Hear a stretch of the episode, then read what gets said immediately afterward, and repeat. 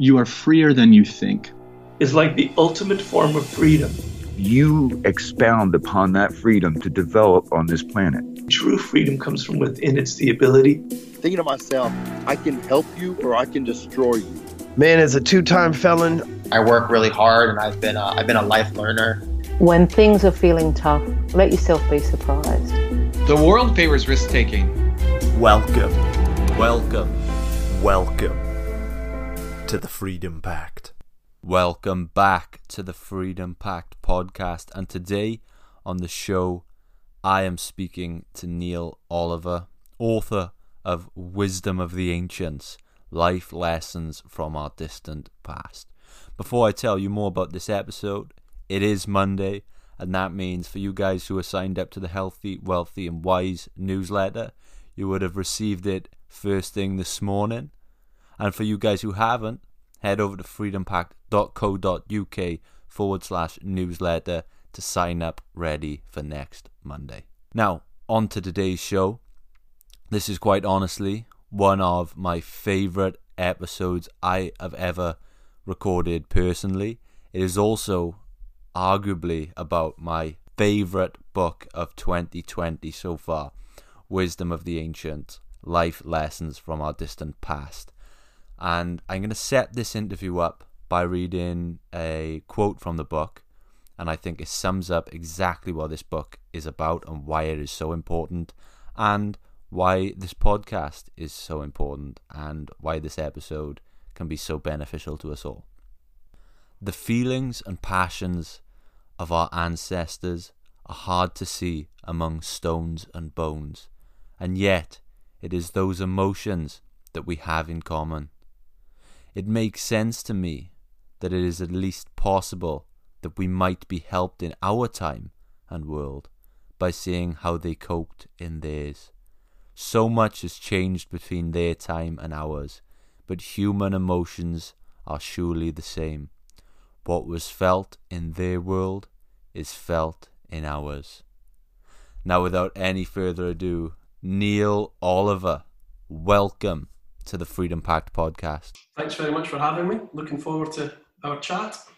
So, we're here today to discuss this book, Wisdom of the Ancients. I must say, um, I haven't quite enjoyed a book like it for some time, and um, I'll get to why later on in the podcast. But I was quite gripped from the first line. You said, I wrote this book in search of answers. What questions were you looking to answer when you wrote this book? Well, it's a, it's really it's quite a long answer because it, it, was part of a process that had been going on really for me for years. Mm. Uh, I'd become increasingly aware over a long period that the world, the West, I suppose, really the Western world, seemed to be getting angrier and angrier. Uh, the, the temperatures seemed to be rising, not just in terms of like climate change, but in people's mood and behaviour to, towards one another. Um, there was a, I was aware that while on the one hand, uh, science and technology for generations have delivered so much, you know, we can feed and clothe more people than ever before. We've got 7 billion people alive on the planet at one time, which is in itself extraordinary.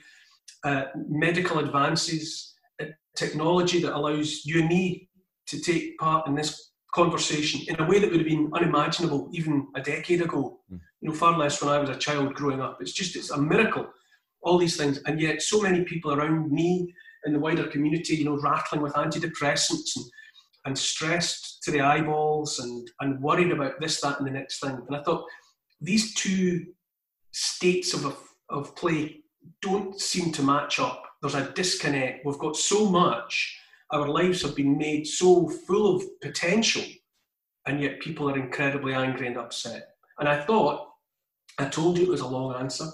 I thought perhaps the the distress that was being caused for people was at least somewhere in all the white noise, the deluge of data that we're under all the time, news 24 hours a day, uh, social media, uh, information coming in from all these different platforms, and we're all desperately trying to process them. And ultimately, we are cognitively and physiologically the same animals that we were 200,000 years ago. But we've surrounded ourselves with all this complicated cleverness. And I thought maybe if we could strip that veneer away and look back at the way in which people, for periods of time measuring not just centuries but millennia, asked big questions about what it means to be human and alive, what the lights mean in the sky, what, what, what happens before we're born, what happens after we've died. How did they answer those questions? And I thought, if those answers that they had in their world, in their time, if those answers worked for them, perhaps they could offer peace of mind and even happiness for us in ours. Mm. And just as you said there, a lot has changed and continues to change uh, about humans. But I wonder, at our core, what hasn't changed? Well, we are, uh, our brains process about four bits of information a second. As computers, they're unbelievably slow, you know, compared to the things that we take for granted in our smartphones and computers, far less the far less the supercomputers that you know that, that look after the delivery of you know the, the social media and, and, the rest of the, the internet technology. Uh, we're still running Hunter software. You know, we're running the, the original software that was that was effectively programmed into us when our species emerged somewhere in sub-Saharan Africa 200, 250,000 years ago. Uh, so we have not changed we're even physiologically, to some extent, still coming to terms with the change to farming. For 190,000 years, if you like, we were hunters, and that had and that had an effect on, on our diet.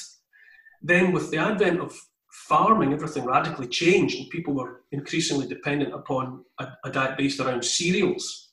Look at how many people around us say they are or are gluten intolerant celiac disease, and, and people that just won't eat wheat, won't eat bread, won't eat pasta. And that's because for many people, even after, even although our species has been exposed to eating domesticated grass for 10,000 years, for many people it's still a step too far. Mm. So that, that shows you how long it takes for our for the animal that is the human being to adapt. Mm. And that, that's us adapting to farming. You know, we've been farming for 10,000 years farming also had, had a major impact on us socially because we became overnight, if you like, people who were fixed in one place rather than moving over a wide territory. We had to get up every day with the sun, undertake backbreaking work in the fields, work all day until it was dark, come home, eat some cereal, go to bed, and get up and do it all again. We talk about the daily grind the daily grind is literally an artifact of the first farmers who had to spend hours every day grinding wheat and barley into flour to make food. The daily grind. Now, we still complain about repetitive tasks that we have to undertake every day, knowing that there's no end in sight. We'll do it again tomorrow. After we're gone, our children will take it on. So, psychologically, we're still dealing with becoming farmers. Add on to that what we've suddenly, in biological terms, done to ourselves in terms of technology, and it's probably no surprise that it's difficult for our brains, the same brains we've always had, to cope with all of that potential. And, and I, I think for a lot of people, it's creating stress and, and anxieties. Obviously science i'm no luddite. Science and technology wonderful. It's given us the, the amazing modern world that we have. But it's still valid to be aware of the consequences that it has had and is having. Look at lockdown. You know look at the stresses and strains that people are under on account of the restrictions that have put on have been put on people's lives and and in these lockdown times i, I would definitely say that social media is becoming even more problematic for people uh, that you know that and fake news you know, people not knowing what platform to look at for the most accurate information about what the virus is doing to us. People looking across the Atlantic at the, at the upcoming uh, elections in November for, you know, between Donald Trump and Joe Biden. People are, are, are bombarded with all of this information. You can see the effect that it's having. Society is struggling at the moment. Look at the rioting that there has been, both in America and here. Uh, the, the Black Lives Matter protests, the tearing down of statues, all of the viciousness that's out there between individuals on, on social media. You, this is a society that is under stress and people are finding it difficult to cope. And with all of that in mind, I've done it all my life that I've, when I have felt, you know, under pressure, I, take great solace from the past. It's in my wiring. You know, I studied archaeology at university back in the 80s, and I've loved archaeology and history ever since. And I get reassurance from reminding myself about the way in which people coped with adversity in the past. And, and I hoped that, uh, you know, in the pages of this book, that other people, with even just a passing interest in history or archaeology, might see that there are that there are lessons and and comforts there if you just pay attention to how people used to live and, and used to face up to the realities of life and death. And before we dive into some of that content in the book, one thing I'd love to get you to weigh in on. Um, on this show, we've interviewed a number of uh, authors that talk about human nature. Um, so a few weeks ago, we interviewed um, an author called Rutger, Rutger Bregman, who wrote the book Humankind. Um, and his argument is that fundamentally humans are good natured. Um, but about a year ago, we interviewed Robert Greene, who wrote Laws of Human Nature. And his argument is that humans um, have more of a dark side fundamentally, and we're a bit more selfish. So it's this debate whether humans are fundamentally good or evil. So through your research, would you say that it's in our human nature to be fundamentally good or evil? Uh, uh while you were while you were talking there, uh, uh, my brain had already queued up um, uh, Alexander Solzhenitsyn and the Gulag Archipelago. Hmm and you'll, I'm sure you know that book has resurfaced again in the in, in the general reading population. It's come back into some popularity, and one of the takeaway uh, understandings to be had from Solzhenitsyn is his statement about um, uh, the line separating good and evil doesn't pass between countries. It doesn't pass between political parties.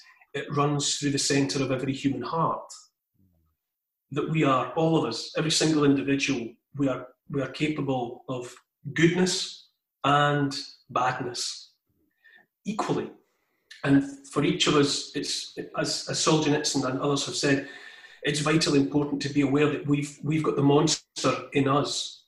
You know, when it comes to when people look back at the Holocaust of the of the murder of the six million Jews, or indeed what Solzhenitsyn was writing about, which was the treatment of of millions of people in the in the Soviet gulags.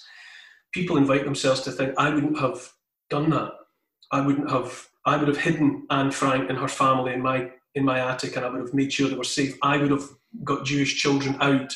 I wouldn't have been a concentration camp guard.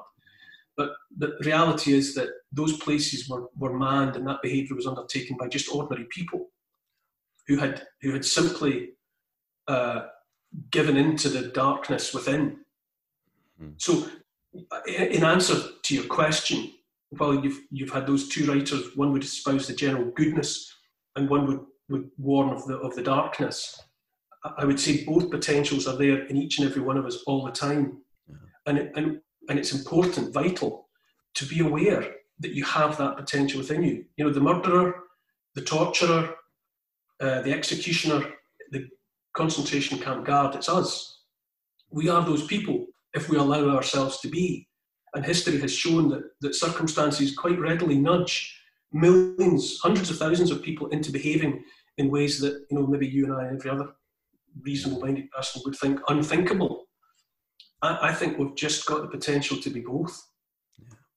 And there are a lot of stories uh, in this book that sort of um, give me hope about the good side. I think my favorite story uh, in the book is the one of the the first family we know of, um, and the footprints going back 3.5 million years ago. And you said it was seemingly in their nature to care about each other. And I won't go into the story too much because people can can read it for themselves. But what can that very first family we know of teach us about family and the importance of love? I've always been uh, amazed, fascinated and reassured by the idea that there have been various different forms of humankind. That you know we've ended up being the last human apes on planet Earth, and we've been here about 200, 250,000 years. but there have been Neanderthals before us, and Homo heidelbergensis, and Homo erectus, and a whole line of shadowy characters going back into the past. It, it appears that I think we're aware of as many as a dozen different kinds of, of human being that has, that has either sometimes they've, cohabited and, and, now we've ended up alone. Uh, and there are recognizable behaviors that we can see in all of them. You know, the Neanderthals cared for the dead. Uh, they worked collaboratively, collaboratively as teams. And then you go back to, you're talking about their, what's called the first family, and it's a set of footprints fossilized in volcanic ash from 3.5 million years ago in, in Tanzania, the Laetoli footprints. Now, they were made by Australopithecus africanus, the southern ape. They, are so far back in the family tree that they don't even get the epithet Homo. They, they're not classed as, as human, but, but nonetheless, they're in our ancestral line. we, we have inherited some of what we are uh, from the Australopithecines. Much smaller than us, much smaller brains, you know, we would look at them and see them as being closer to apes than us, probably. But nonetheless, they were on their way.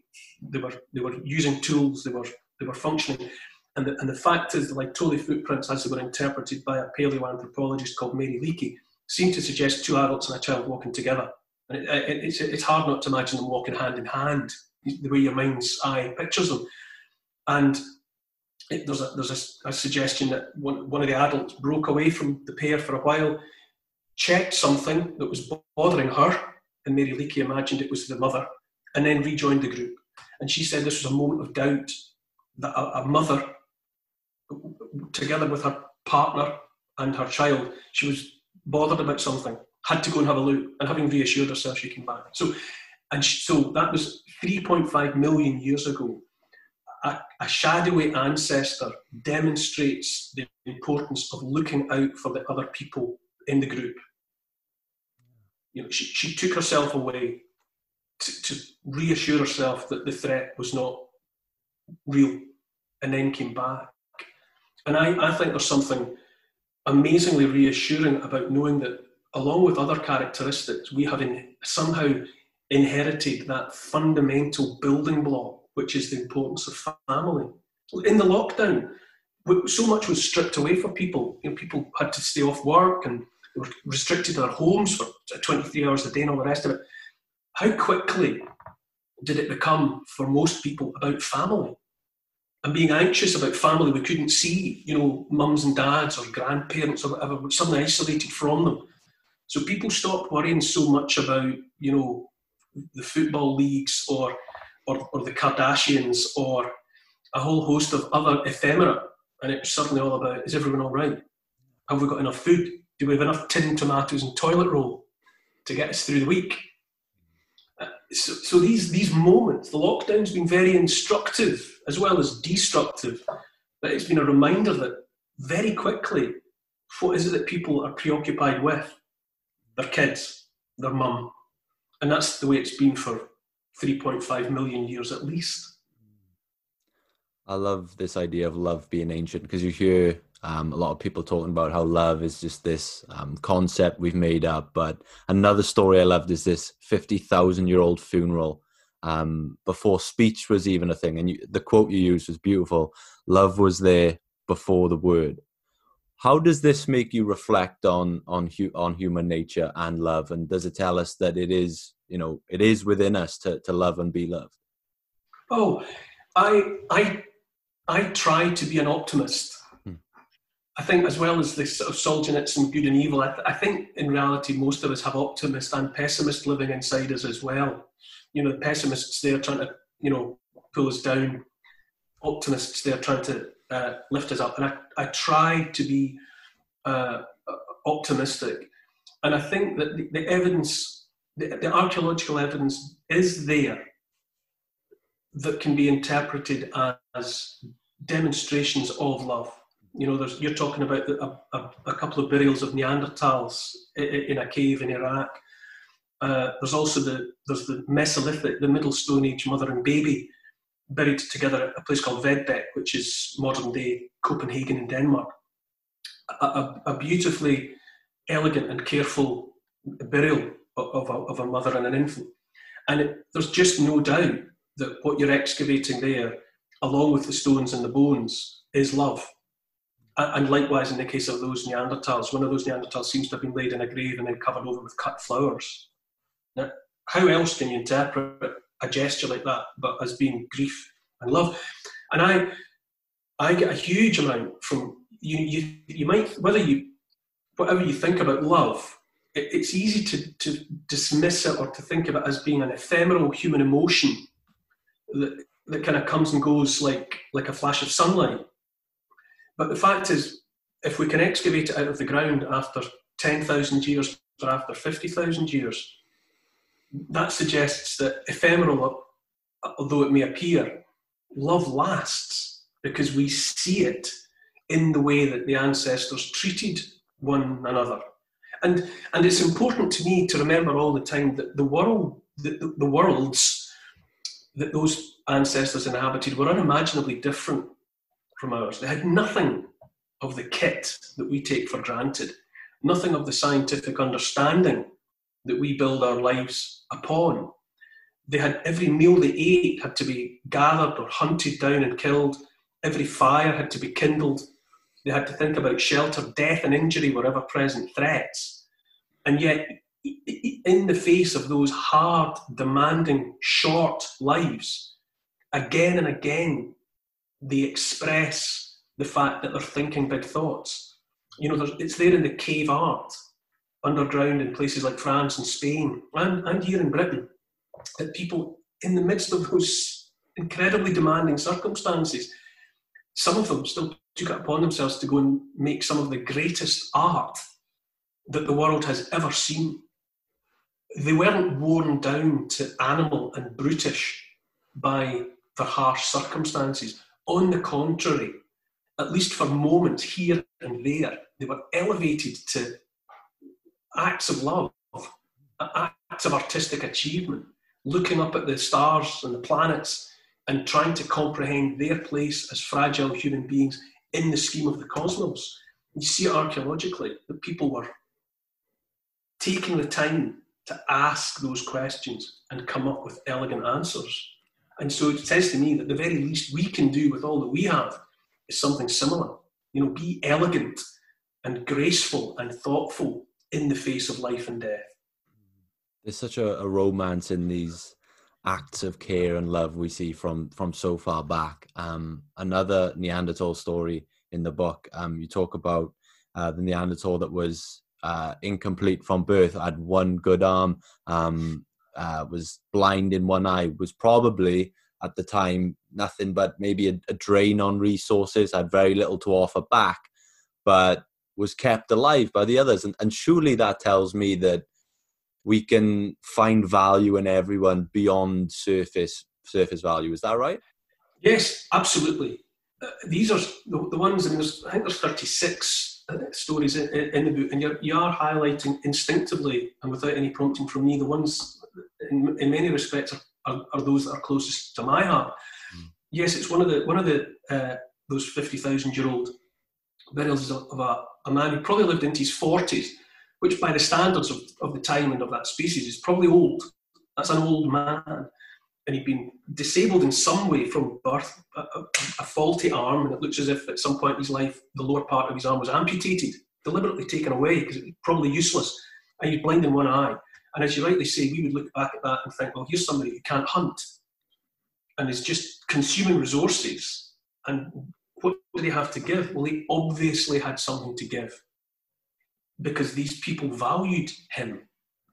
And he was fed, he was, he was provided with food and all the other things that he needed for the whole of his life. And then when he died, they had a funeral for him in the cave, close by where they had their hearths and fires you know, he, he was put down and covered over as though they didn't want him to be far away from them. Even after death, they wanted him to be nearby. So perhaps during the course of his long life, he had acquired great wisdom. Maybe he was, maybe he was very clever.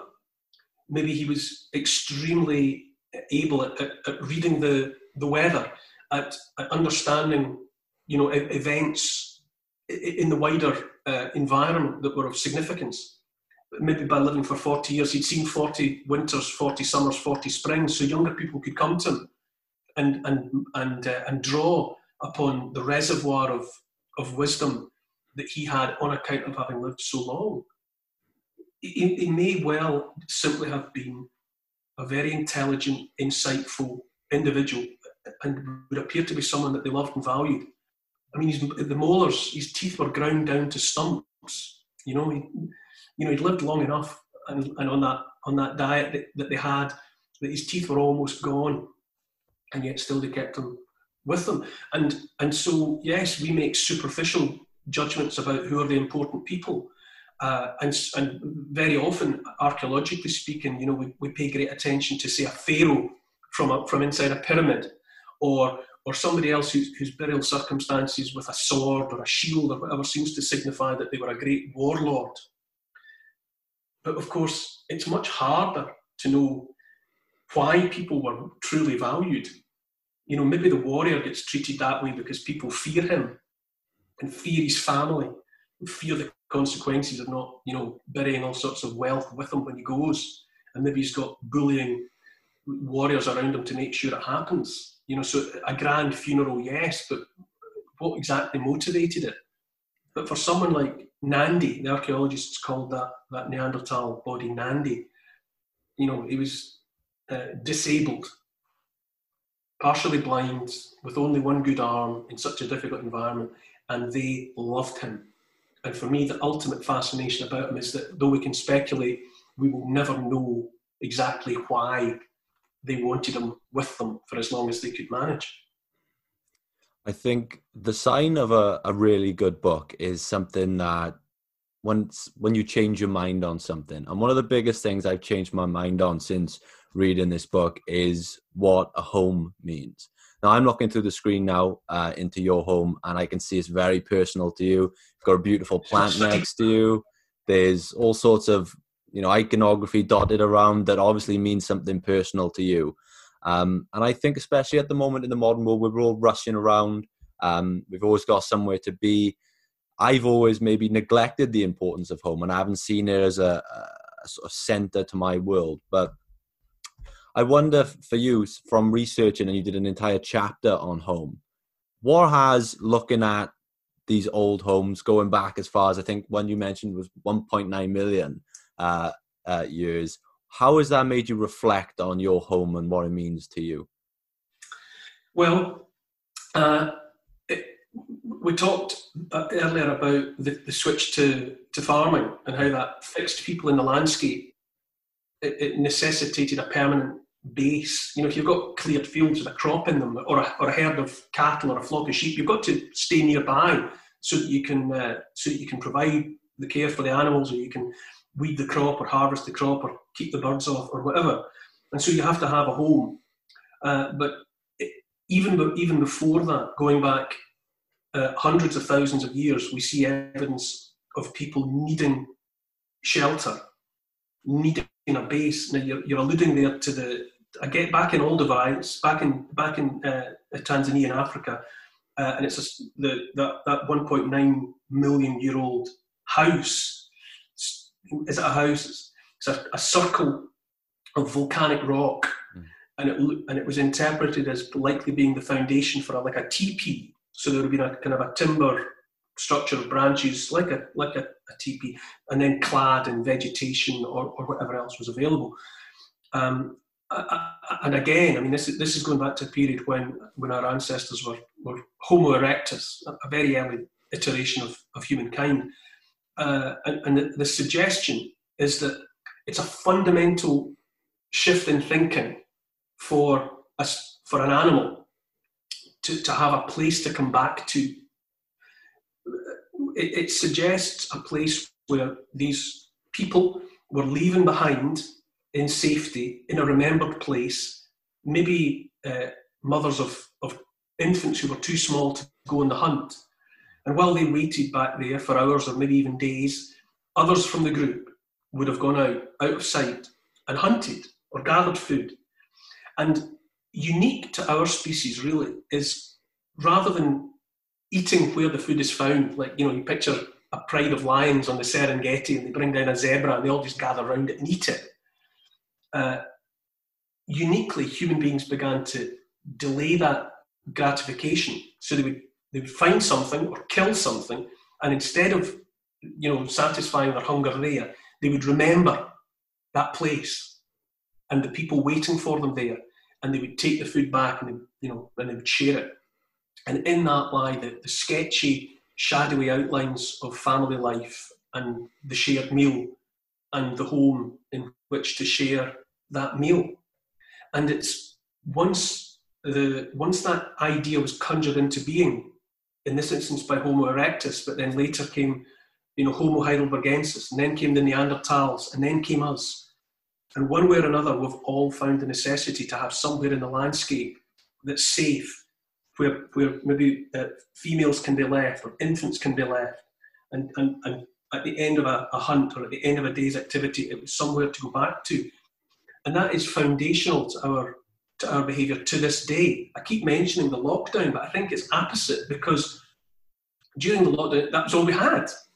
I mean, you, you looked into my, you know, this is my study. I'm looking into the room where you're working, and I can see it's lots of books, photographs, cards, you know, mementos, all sorts of things. Homes are places where we, we gather around ourselves you know, like a, like a, like a shell that some sea creature builds up on its back. You know, we gradually are accreted with the things that seem to us the things that matter, and they're part of they're part of home as well.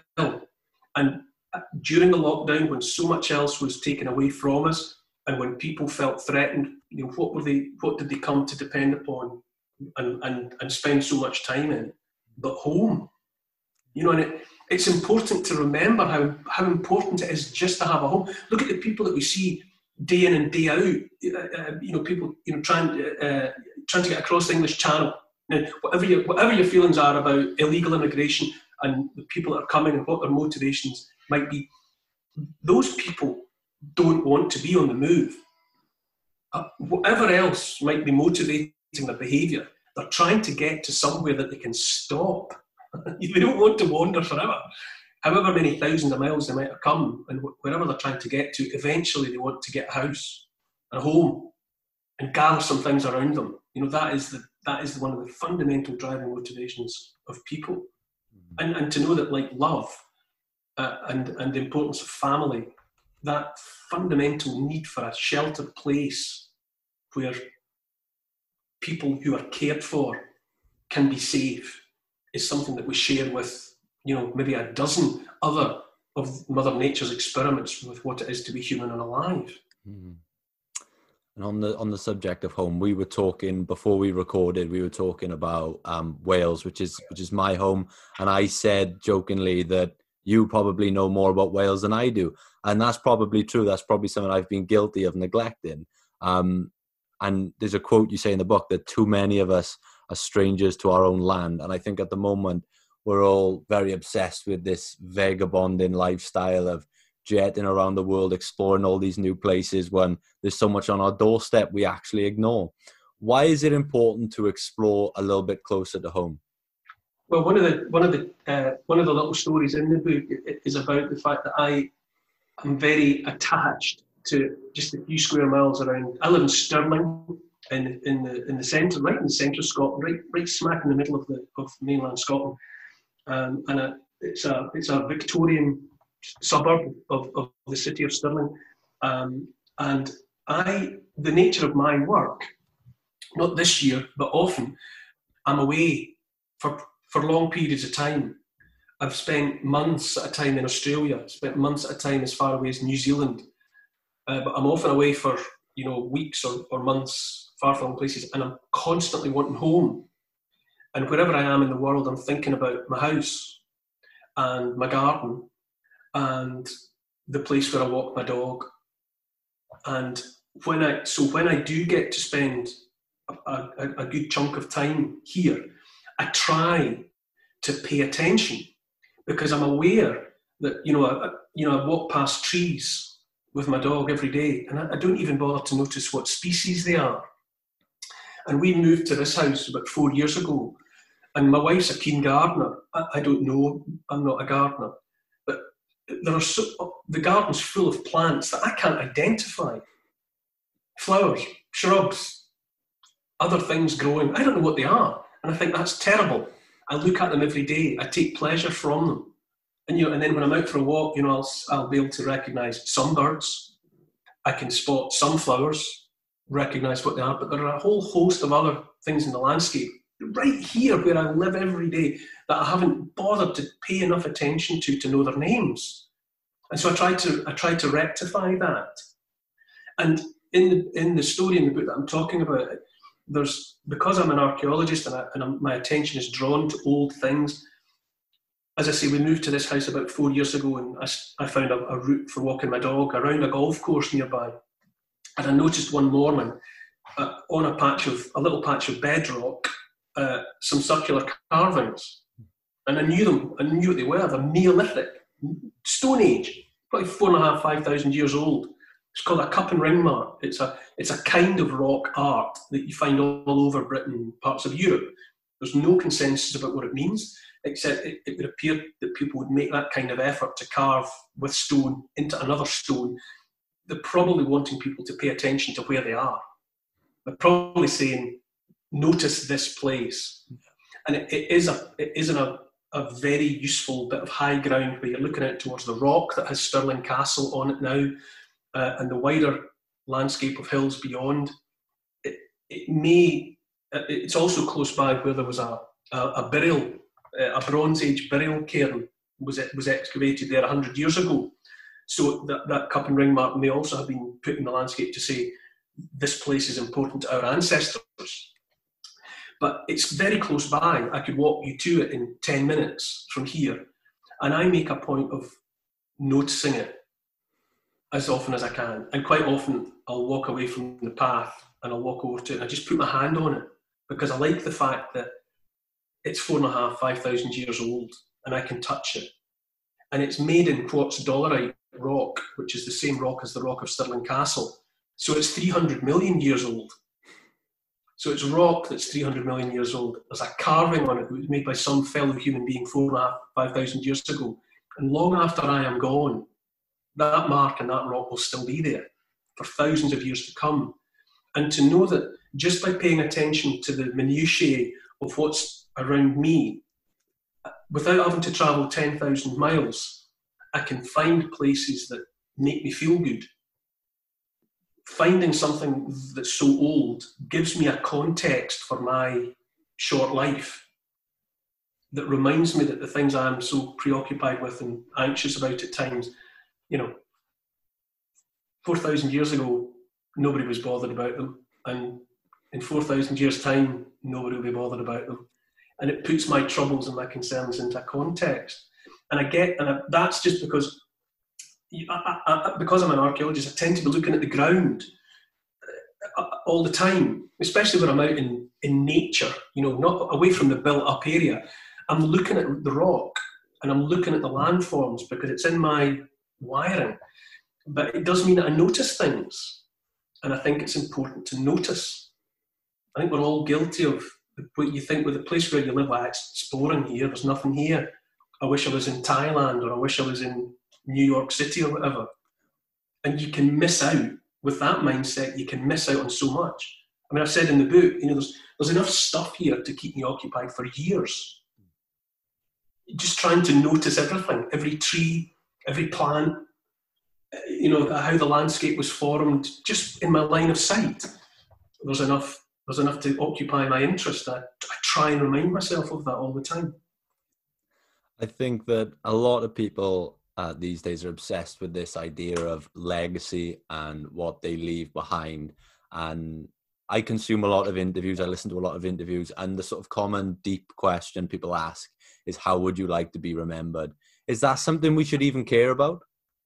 Oh, well, that's a good question. Um, I think there'll be as many people that would care to be remembered as there are people who aren't bothered one way or another that's, I suppose, part of each individual psychology, each individual's psychology. But one of the things I look at in the book is that we don't really control how or even if we'll be remembered. You, you, you know, you might think if someone was, um, you know, had you know five million followers on on Instagram and was you know uh, uh, had reach around the world that that you know in in a hundred years time will they be remembered? It's hard to say. They're super visible at the moment, and maybe their name is on the lips of every other person. But will they be remembered in five years' time, let alone a hundred years' time? You don't know. And it could be the case that people that, that the world of the present isn't even noticing at the moment. It might turn out that they are quietly and invisibly making the contribution that will be noticed in a hundred years' time or a thousand years' time. But it, and, and some people make you know time capsules, don't they? You know, I did it when I was at the end of my university years. Myself and a friend, we filled a, a Tupperware plastic box with news cuttings from the day and some photographs and bits and bobs. I can't even remember now what's in it. And we sealed it all and we went out for a walk right out into the countryside where we lived at the time and we buried it. And it's out there. And maybe maybe someone will find it. Maybe someone already has, I don't know. Um, but that was like a conscious thing that we were hoping would be found. Some people leave a diary. Some people keep a diary. Presumably, most people that keep a diary probably want somebody to read it at some point maybe after they're gone. Um, but you've got no way of controlling that. Maybe nobody will.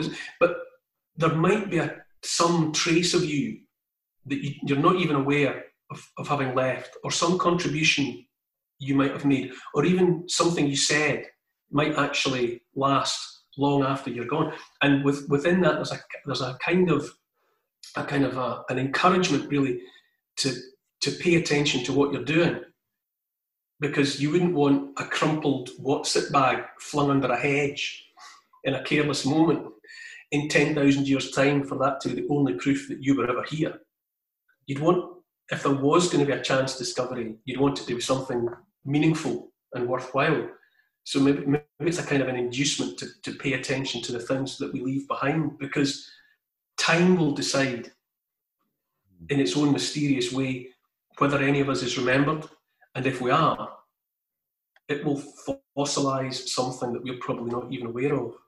You kind of like got to be careful every every email you send, every word you write, every action you perform, because that might be the one that people find. And is that how you want to be remembered? Mm. And I think a lot of people are maybe so obsessed with maybe existing after they're gone that um, you touch on it briefly in the book. There's this massive uh, support at the moment for the, the, the futuristic idea of uploading your consciousness and being able to yeah. download that into a, a, robot body one day. And I know, um, you know, guys like Elon Musk and and and Lex Fridman in the AI space are a big proponents of this. What are your thoughts on uploading consciousness? And do you think that that almost goes against what it means to be human in the first place? Yeah, I do. I can answer that one right off the top. I'll explain, but I I am attracted by the idea of uploading my consciousness mm. and and or then subsequently being able to download it back into some kind of cyborg uh, synthetic you know body and thereby you know live forever it doesn't it doesn't appeal to me um, and i feel that we haven't properly, even after all these thousands of years, I don't think we've properly explored what we are. I, I, write in the book quite, quite often about the meat of us. You know, we are made of meat and bone. Our brains are three pounds of meat. Um, and there are more um, there are more connections of neurons in your brain than there are subatomic particles in the universe. So you probably run across that statement before. We don't understand what consciousness is. I deal in the book with the fact that um, that transhumanism, as it is, comes up in a, in a piece about uh, Australian Aborigines. Now, depending on where you go in Australia, you'll run across Aboriginal people, Indigenous people who who tell you that they they remember, in as much as stories have been handed down through their generations, that go back thousands of years. They, they'll talk about where meteorites landed 5,000 years ago, their, their ancestors saw it. They'll talk about an inland sea in Australia that, that desiccated and disappeared hundreds of, you know, 10,000 years ago, whatever. And it, of course, there's no way of knowing if they really do or if they have acquired that knowledge more recently uh, uh, uh, and just persuaded themselves that it's ancient memory. But the point is that, that everyone knows that the, the indigenous Australian people talk about the dreaming, the dream time, which they describe variously, but as a kind of time before time. Before there, were, before there were human beings on the planet and before the landforms were there, there was the dream time. And spirit creatures made the landforms, you know, made Uluru and made Australia, and then later the people came. They do not recall any time when they're not, when their ancestors are not in Australia. Okay, now we think that Indigenous Australians have been there for about 60,000 years, but Homo sapiens, all Homo sapiens started in Africa. So some of their ancestors must have come up out of Africa through the Middle East into Asia and then down somehow into Southeast Asia and across to Australia. They don't have any folk memory of that. All Indigenous Australian people will tell you that Aboriginal Australians have only and always been in Australia. So I've thought about that and thought, well, we know biologically that, they, that their ancestors came out of Africa. If they don't remember that, if no folk tradition has come from that, that suggests to me that that journey out of Africa and into Australia happened while the species was still asleep in the way that all other animals are. As far as we know, us human beings are the only conscious creatures in the universe, conscious in the way that we understand it. Everything else, the birds, the dogs, the lions, even the gorillas, they're not conscious in the way that we are, or so we tell ourselves. So it, it, it seems to me that the, the, the, the traditions that the, the, the, Australian Indigenous people have, when they talk about the dreaming, they are literally having some sort of understanding of a time when their ancestors weren't awake. They were literally dreaming. And then at some point, after their arrival in Australia, the species became conscious for the first time. Now, we don't understand, we don't know what it means to be conscious. Neuroscientists and the rest of them will admit that we, we don't, we, Psychologists, psychiatrists, we don't properly understand what consciousness even is. And I think, well, already said I'm not a Luddite, and if people want to upload their consciousnesses and download them into, well, fine. I just know that I don't want to do it. And I also think that it might be a bit premature because I think before we make that step, we have much, much more to understand about ourselves as organic flesh and blood creatures hmm. before we set out into the brave new world of being made of silicon and plastic with a digitized brain, I just think we should spend much, much more time trying to understand what we are now. I mentioned at the top of the interview um, that I would mention why I love this book so much, and it's simply stories. Um, my favorite book of all time um, has been a book called How to Win Friends and Influence People by Dale Carnegie.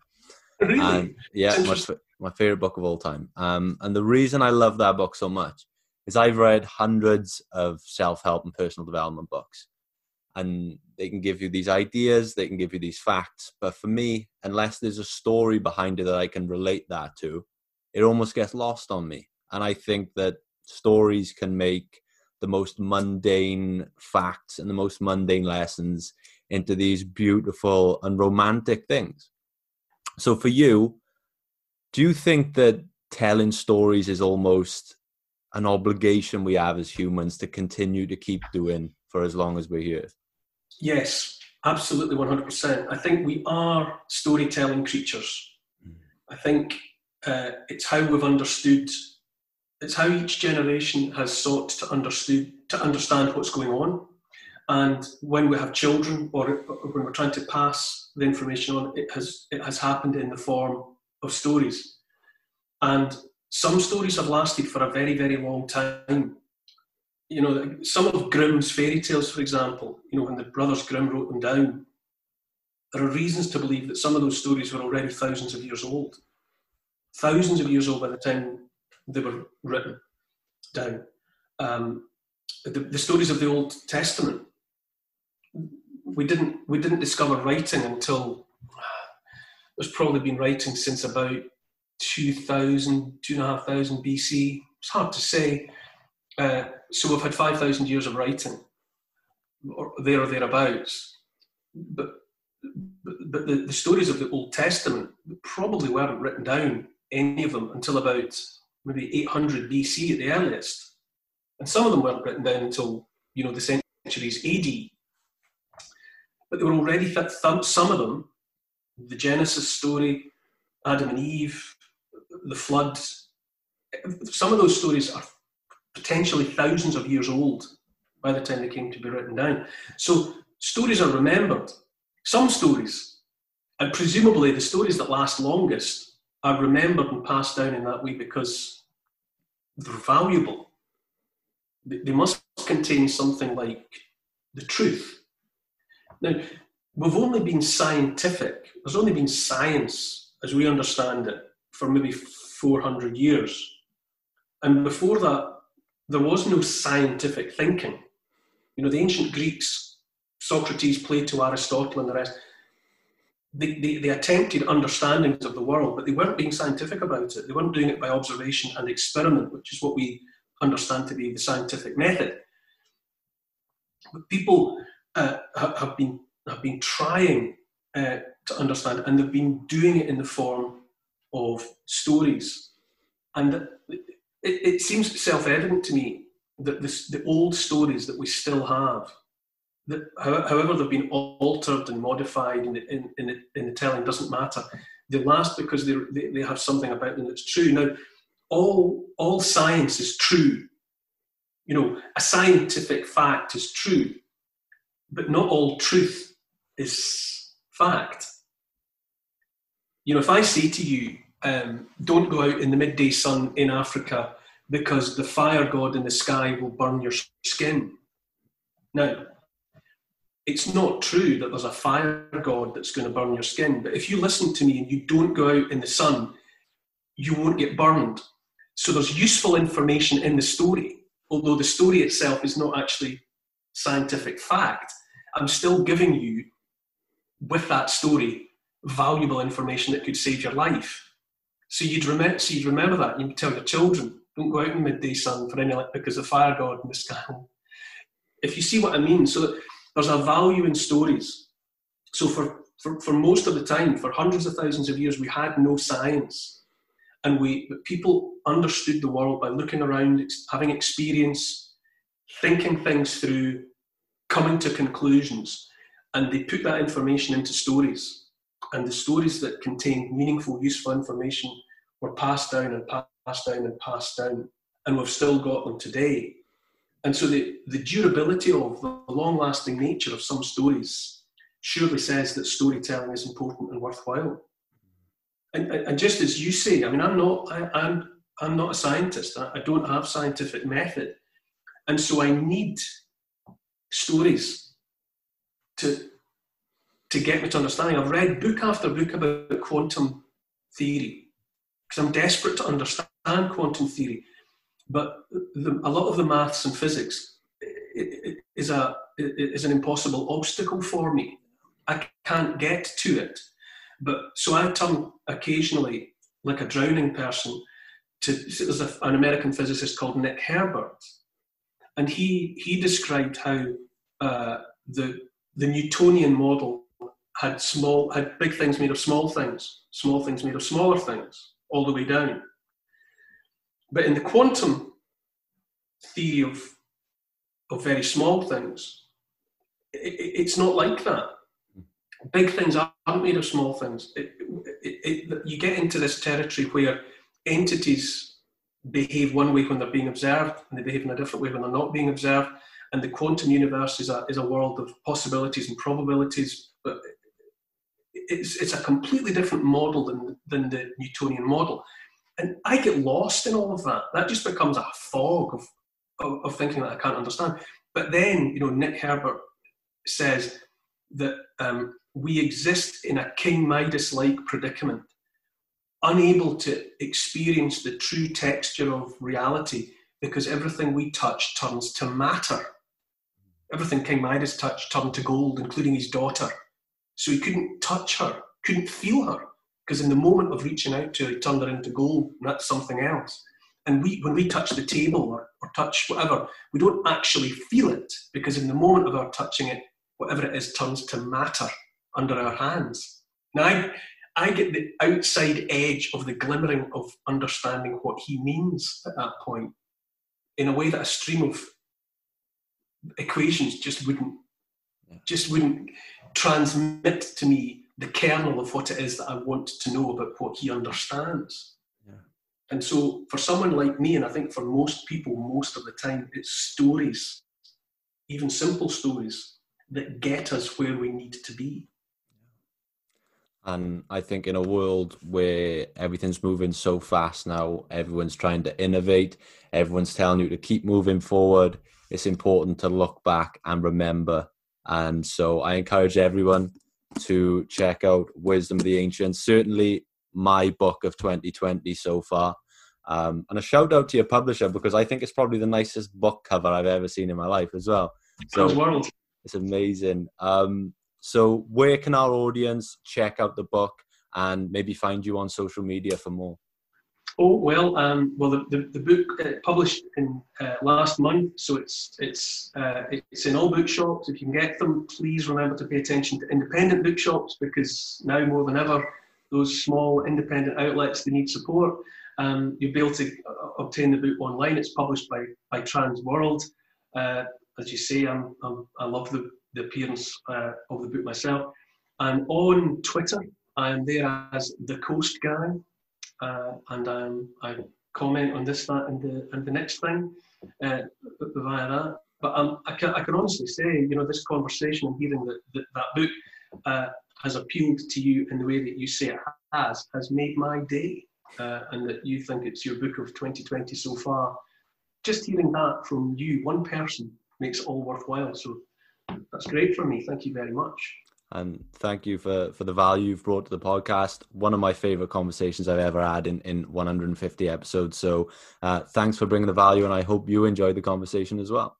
I very much did. I very much did. Kindred spirit, you are. So it's been a pleasure spending some time with you. Thank you guys so much for listening to the Freedom Pact podcast. If you prefer video format, then every single one of these interviews are available in video at youtube.com forward slash freedom pact, where you can see ourselves and the hosts having these conversations in video. Also, I would like to say again if you haven't yet signed up to the Healthy, Wealthy, and Wise newsletter, please do so at freedompact.co.uk forward slash newsletter. I can promise you personally there's no marketing involved. There is no noise. There's no nonsense. It is just simply us sending you value every Monday in the areas of health, wealth, and wisdom that will help you grow.